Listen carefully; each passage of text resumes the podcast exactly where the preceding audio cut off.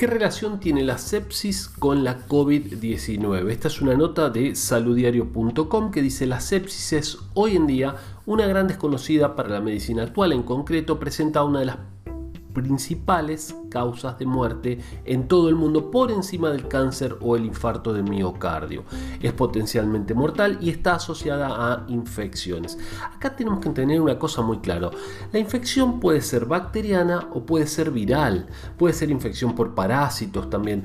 Cuando hablamos de infecciones enseguida lo asociamos a bacterias y pensamos enseguida en un antibiótico. No siempre es así. Una, un resfrío es una infección viral producida por un rinovirus donde un antibiótico no tendría razón de ser. Es más, en ningún caso de infección viral un antibiótico tendría razón de ser. Bueno, continuemos. Eh, es potencialmente mortal y está asociada, decíamos, a eh, COVID-19 también está asociada a COVID-19, a la mm, infección por SARS-CoV-2. Bueno, acá hay un Eduardo López Collazo, un físico nuclear, inmunólogo, escribió un libro sobre la sepsis. En general, se asocia la palabra sepsis, como decíamos, con una infección.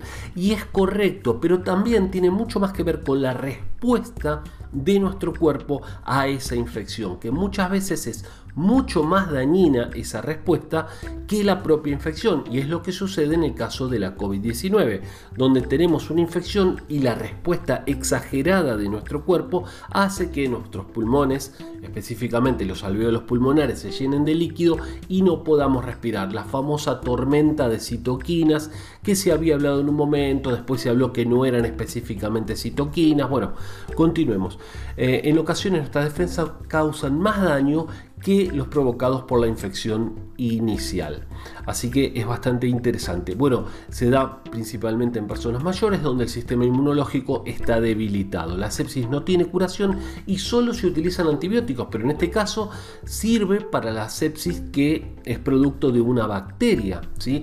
La sepsis puede evolucionar al shock séptico donde hay una caída de la presión arterial y entonces hay que darle si es bacteriana, antibióticos a la persona, líquidos para mantener sus funciones vitales, su, o mantener eh, constante su homeostasis, el equilibrio interno del organismo.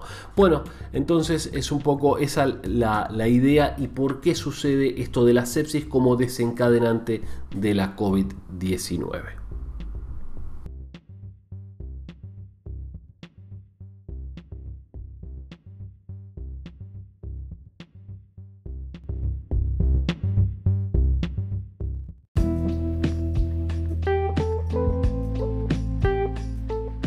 Llegamos al final, ojalá te haya gustado. Soy Sergio Taladriz, farmacéutico, director del Instituto Taladriz y te invito a que nos sigas en todas las redes sociales como Instituto Taladriz.